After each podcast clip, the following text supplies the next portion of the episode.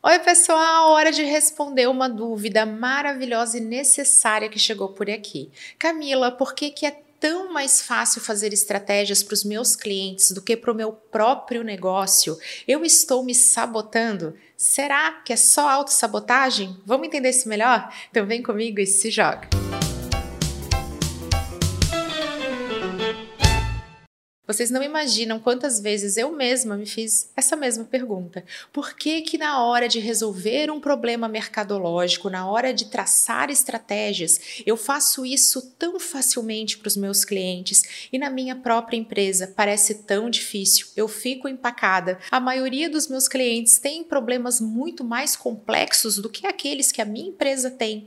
E aí, eu tiro de letra, eu tenho a solução e aquilo que eu estou sugerindo enquanto plano plano, enquanto estratégia, quando é aplicado na prática, traz excelentes resultados. E por aqui parece que eu estou patinando, que aquilo que eu estou sugerindo não acaba funcionando na vida real. Já falei abertamente com vocês sobre a síndrome do impostor e posso garantir que essa sensação de não sei fazer para mim, ela alimenta em muito essa síndrome e a gente começa a duvidar da nossa própria competência e vem aqueles pensamentos: será que eu sou bom bastante? Olha, tô com cara de ser uma verdadeira verdadeira fraude, porque se eu fosse realmente uma boa profissional de marketing, eu saberia fazer para minha empresa também. Lembrando que aqui eu já tinha eliminado esse comportamento sabotador, que é muito normal em quem é perfeccionista ou tem síndrome do impostor, justamente porque eles têm a mesma raiz, que é essa questão da sabotagem. Você tem tempo para os seus clientes, mas não tem tempo para gravar vídeos. Você orienta os seus clientes a gravar vídeos e quando eles estão errando na hora da gravação,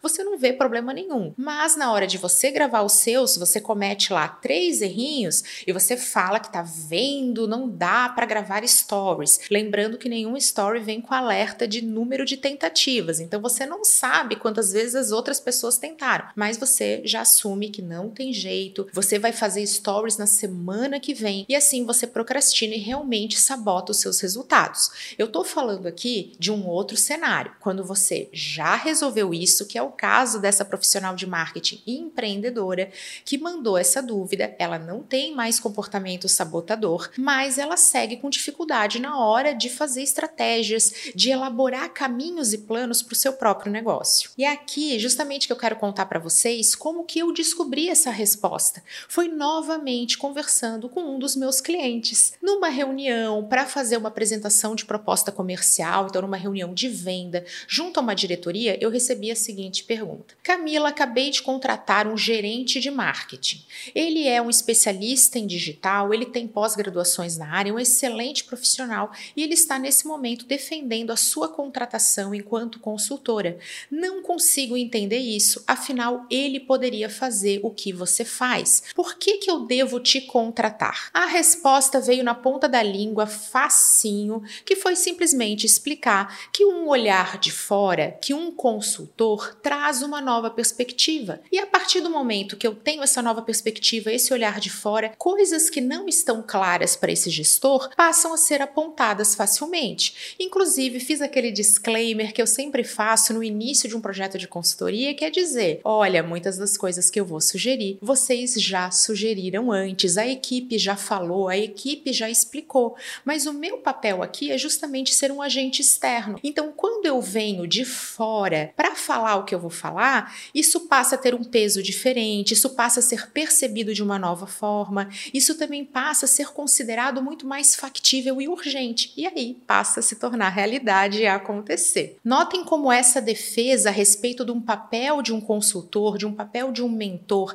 alguém com mais experiência, com capacidade técnica, alguém que vai trazer essa estratégia com o olhar de fora, veio fluente na hora de explicar isso para o meu cliente. Mas aqui, para minha realidade, ainda não tinha virado essa chave, mas nesse dia eu consegui ter clareza como que seria impossível para mim, assim como era para esse gestor tão capacitado, ter todas as respostas, porque ele estava envolvido diretamente. Se você está envolvido na sua comunicação, vai ser muito mais difícil para você entender o que fazer, o que funciona, o que não funciona. Um olhar de fora torna sim tudo muito mais fácil. Isso também ficou muito mais claro para mim na hora de produzir conteúdos. Na hora que eu tô fazendo um vídeo, que eu tô realmente gravando para vocês, eu não tenho assim tudo certinho na minha mente como eu estou me movimentando, como eu estou falando, vícios de linguagem, se eu fui clara, não fui clara. Muitas vezes, inclusive, eu preciso aqui falar com a Lara, nossa querida editora, e dizer assim: ai, Lara, eu falei isso certo? Olha, vou repetir. Poxa, mas você não acabou de falar? Pois é, mas nesse momento eu estou focada na gravação do vídeo, na transmissão do conteúdo. E aí, eu preciso de olhar de fora, de direção. Olha aí o cinema, o cinema tem diretor, porque por mais que o ator saiba suas falas, ele precisa desse olhar externo que vai conduzi-lo a um resultado ideal. Aqui na hora dos vídeos eu resolvi isso me assistindo. Quanto mais eu me assistia, mais eu conseguia me colocar como um olhar de fora e aí conseguir corrigir, conseguir melhorar, conseguir entender o que eu não estava fazendo do jeito que eu deveria fazer. Mas diferente de um vídeo ou de um podcast que a gente consegue se assistir depois desse material pronto, aqui na vida dos negócios não é bem assim. A gente vai lá, estrutura uma estratégia, um plano de comunicação, é esse conteúdo que eu vou fazer. Aí no primeiro não dá muito certo, no segundo você fala ok, no terceiro você está desanimado, no quarto você procrastinou.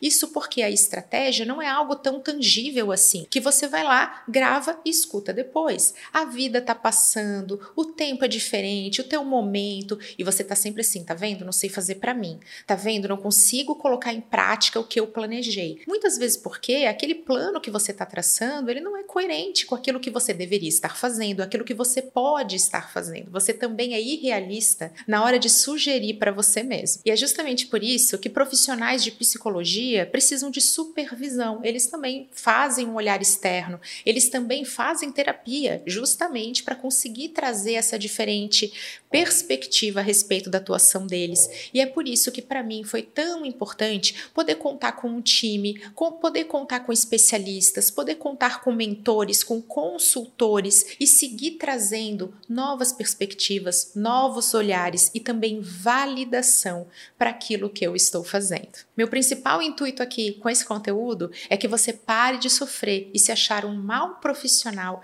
simplesmente porque você não está conseguindo fazer para si mesmo. Isso pode ser inclusive um o efeito colateral de uma grande competência enquanto profissional de marketing que consegue ser esse olhar externo, ser esse estrategista, alguém que se afasta ali da prática e olha o todo. É isso que um estrategista faz. Então, se você consegue fazer isso para os seus clientes, é justamente o sinal de que você é sim um bom profissional. Você não consegue fazer isso para a sua empresa, porque na sua empresa você está envolvido, está com a mão na massa e você não consegue dar esses passos para trás, mas você consegue resolver isso da mesma forma que você o faz para os seus clientes, contratando também profissionais especialistas, mentores, consultores que vão poder trazer essa perspectiva e te ajudar a construir essa estratégia eficaz no seu caso. Espero que vocês tenham gostado desse conteúdo e quero também saber se você sofre, já sofreu e como que você lida com isso. Eu adoro ouvir vocês. Um super beijo, até a próxima!